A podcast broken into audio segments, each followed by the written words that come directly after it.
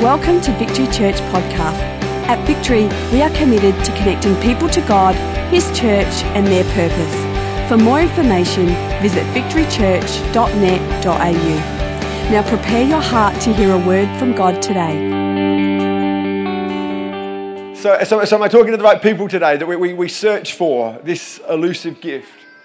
But I've also noticed that it's not just gifts that we're searching for.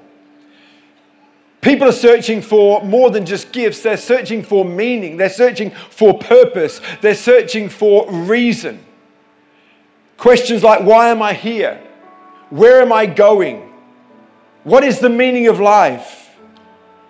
Is there a purpose for my life? Is there a God? And if there is a God, does he care about me? Does he know that I even exist? And all of these thoughts kind of remind me of the very first Christmas. In particular, for three men and their search for a baby boy. The title of my message this morning is simply this Three Men and a Baby. And if you're my age, a little bit older, you may get the film reference to this title this morning Three Men and a Baby. And these men go by a number of names. To some, these men are known as the Magi. Some, to, to some, they're known as the three kings. But to most of us, and most commonly, they are known as the three wise men. And I don't know about you, but I've always had a fascination with the wise men, and, and maybe, go, maybe it goes back to my school days where every year the school would do a school production and it usually involved a nativity scene. And when it came out to giving parts for the nativity scene, I always wanted to be one of the wise guys. You know, because they got to wear the cool stuff, they got to wear the crowns and the jewels and the robes. But invariably, I always ended up being a shepherd, which meant you basically wore a tea towel on your head. That was a shepherd. Anyone else kind of remember those days? And, and then you saw a tea towel on your head and you became a shepherd because you had a tea towel on your head. And so I've always had a fascination with these three wise men. The truth is, we don't know much about these men. We don't know where they came from. We only know that they came from the east. Whether that's referring to Persia, India, China, or even Australia, we don't know. I mean, let's be honest. Australia is very much east of Jerusalem. And so these could have been three guys from Australia. Who knows? We don't actually know where they're from. We just know that they traveled from the east. And we actually don't know how many there were. We know that there were three gifts given. And so we assume that there were three wise men, but, but tradition would say that there was an entourage of people. And three gifts were given. What we do know and what we can conclude is that they were very wise, they were educated, and they were very wealthy. And we also know, based upon the three gifts, that one of them blew the Kris Kringle budget badly. I mean, can you imagine someone gives frankincense, someone gives myrrh, and then this overachiever comes and gives gold? I mean, how do you compete with that? Can you imagine the guys looking and thinking, Are you serious? There was a budget and you blew it. No one likes an overachiever at Christmas, so if there's a budget, stick to the budget. But while we may not know a lot about these wise men, we can learn a lot from them. And I want to read this morning in Matthew chapter 2, the first 12 verses. You can follow with me on the screen. It says, After Jesus was born in Bethlehem in Judea, during the time of King Herod, Magi from the east came to Jerusalem and asked, Where is the one who is to be born the King of the Jews? We saw his star in the east and have come to worship him. When King Herod heard this, he was disturbed, and all of Israel with him.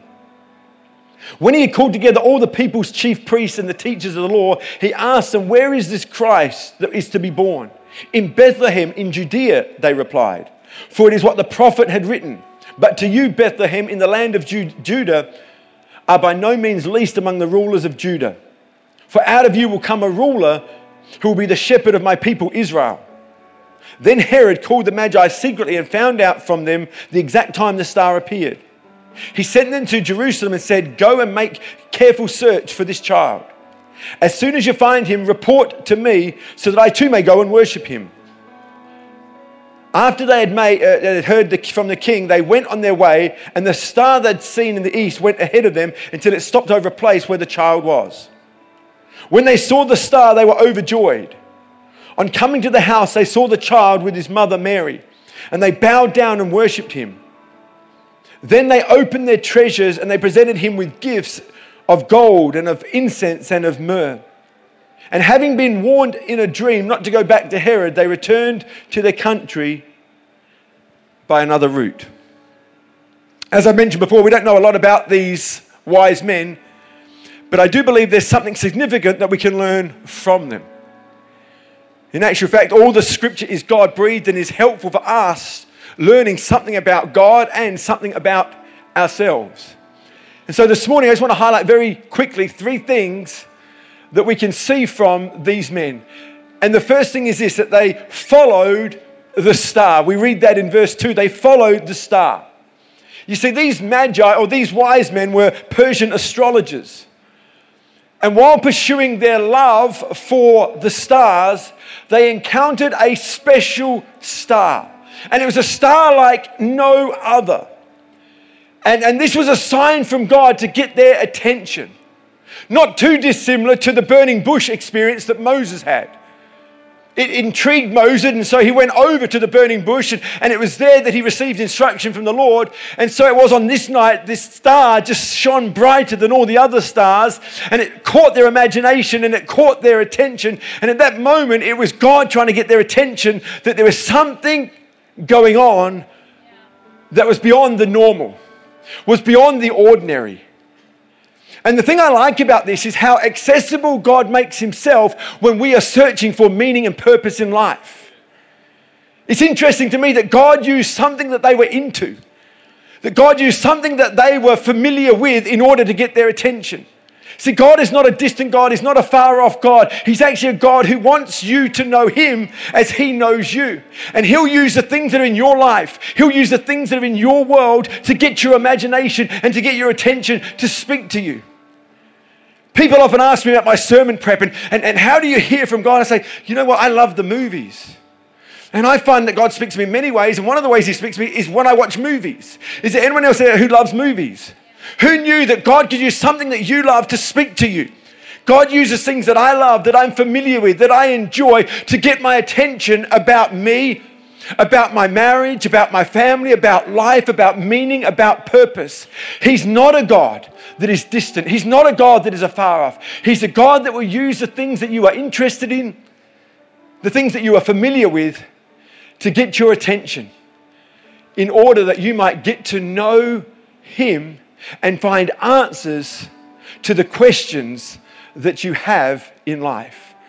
And I believe today, this Christmas 2019, God will make himself known through some of the things that we enjoy being a part of and doing, just like he did some 2,000 years ago with these Persian astrologers. The interesting thing is that the star, in and of itself, was not the answer, but it was just a sign to point them to a greater answer.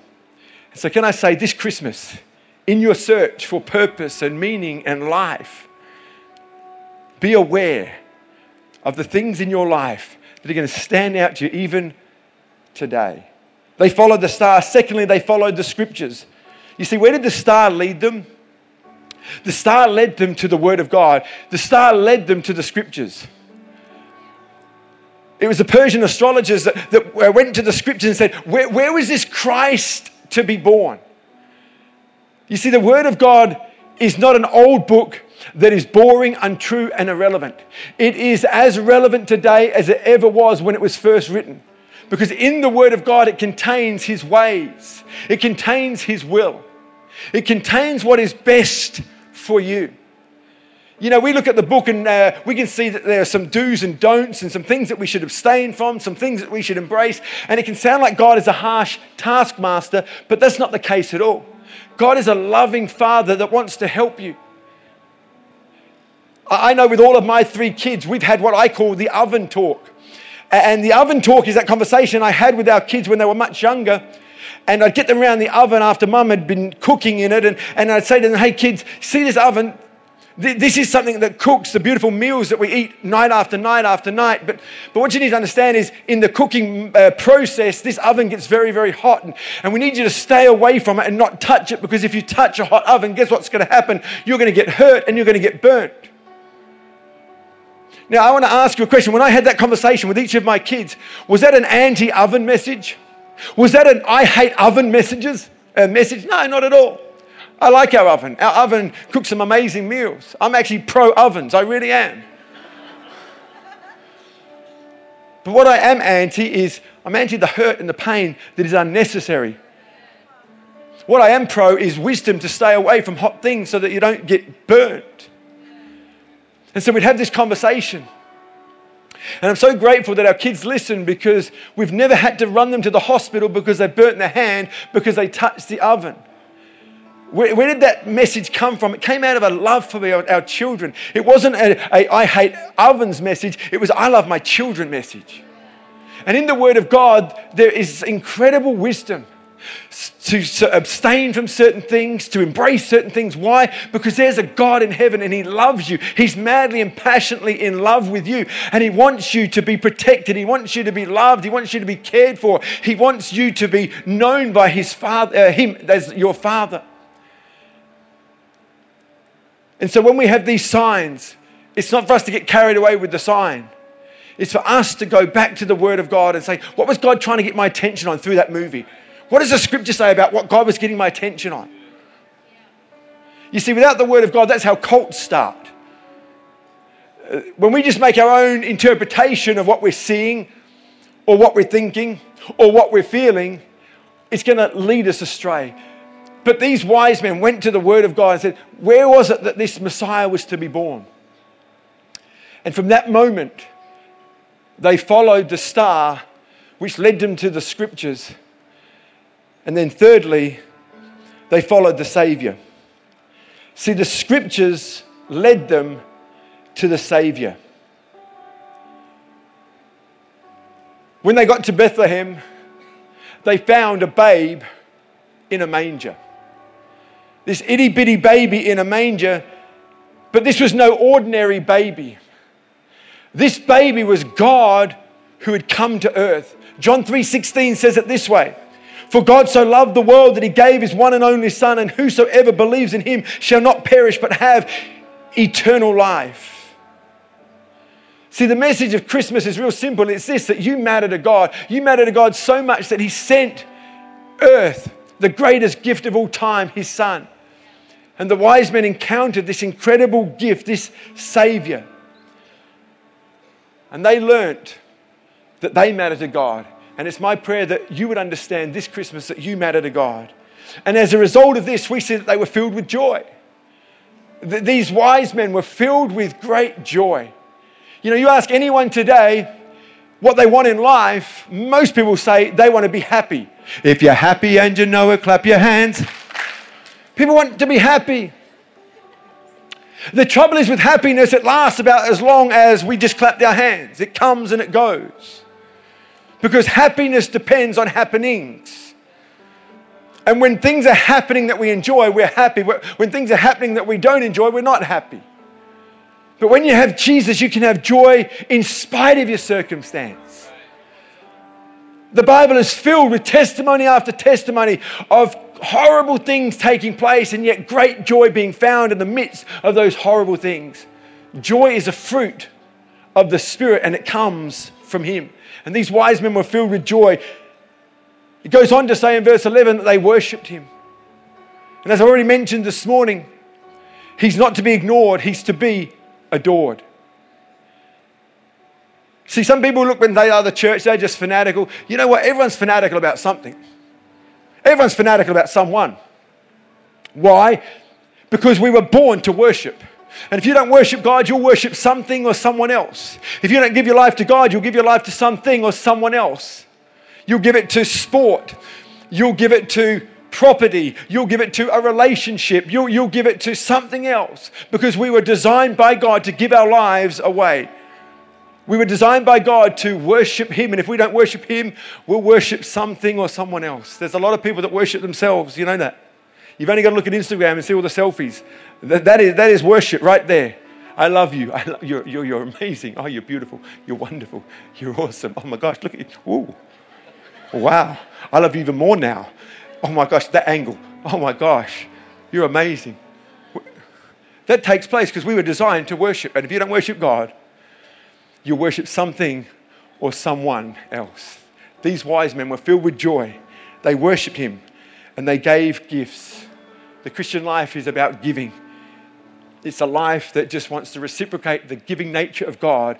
And so we have an opportunity this Christmas to be givers. And I want to encourage you as you go and spend time with your family and friends today and over this Christmas season, be a giver. Not just of presents, but give yourself yourself, uh, give to your family yourself.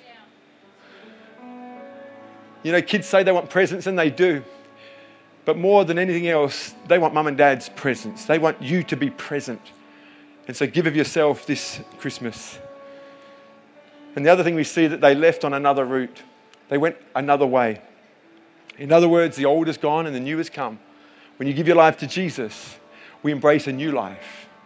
Repentance is simply turning around and walking the opposite direction to what we used to walk in. And these wise men never went back the way they came because they'd found the one, they'd found the way. People often think that God must be very narrow minded to have only one way when it comes to following Him. But all throughout the history of humanity, we see God is madly and passionately in love with people and wanting to be in relationship with them. From the very beginning of time with Adam and Eve. And we see Adam and Eve just ignoring God and doing their own thing. And so God, in His love and His mercy, just kept loving on them. And, and right throughout humanity, we see God sending prophets. We see God sending His word. We see God having sending angels over and over and over again.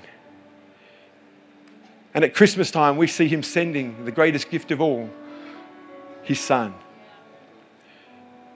Jesus, a babe in a manger. People often say, Why is there only one way? Why is it for you Christians say there's only one way to God? Why is it only through Jesus you can get to God the Father in heaven? Why is that? It sounds so narrow minded, and I understand the sentiment behind that statement. But to me, it's actually the wrong question. Because when you study human history and you see God giving himself over and over and over and over and over and over and over again, when you see him giving not only a second chance, but a third chance, a tenth chance, when he gives us thousands of chances to get to know him, the question is not why is there only one way? The real question is why is there a way at all? Why does God continue to love me when we continue to ignore Him. Christmas is the ultimate generous act of love where God says, You know what?